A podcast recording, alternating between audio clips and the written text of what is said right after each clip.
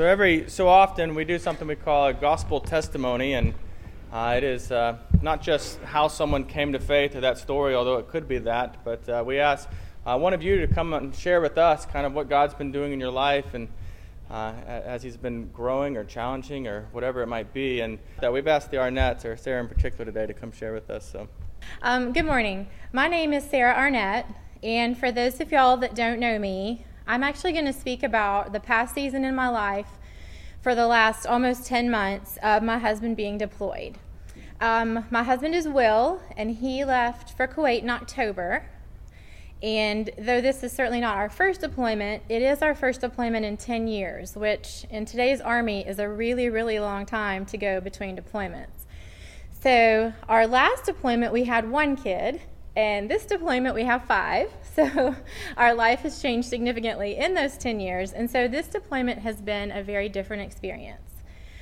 Uh, as it goes with deployments and military wives, when you start out, you have this lovely hope. This hope that I am going to be a better version of myself.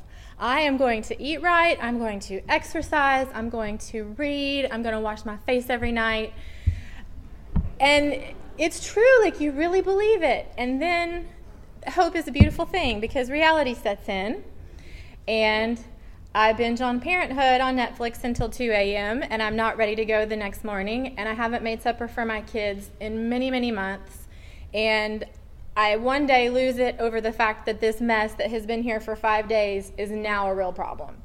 So the reality of it has been a little different, but there is truth in any season in life, and especially in difficult seasons. And that truth is that those difficult seasons very quickly bring you to the very end of yourself, and they shatter the illusion that you can keep all the balls in the air, and they point you directly to your deep and abiding need for grace.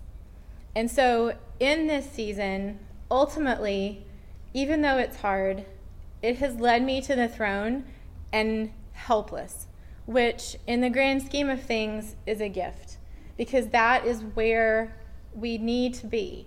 And so for that, I am grateful.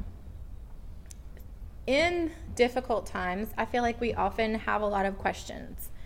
Mine specifically on this path have been things like Am I too hard on my kids? Am I too easy on my kids? Yes. Am I too hard on myself? Am I too easy on myself? Yes. And and so I'm constantly questioning Am I doing this right? Am I doing this well? Some days, yes, some days, no. But there are some things that I know. I know for sure that I have been sustained through this season by grace and by prayers. And the honest truth is that those faithful prayers have mostly not come from me.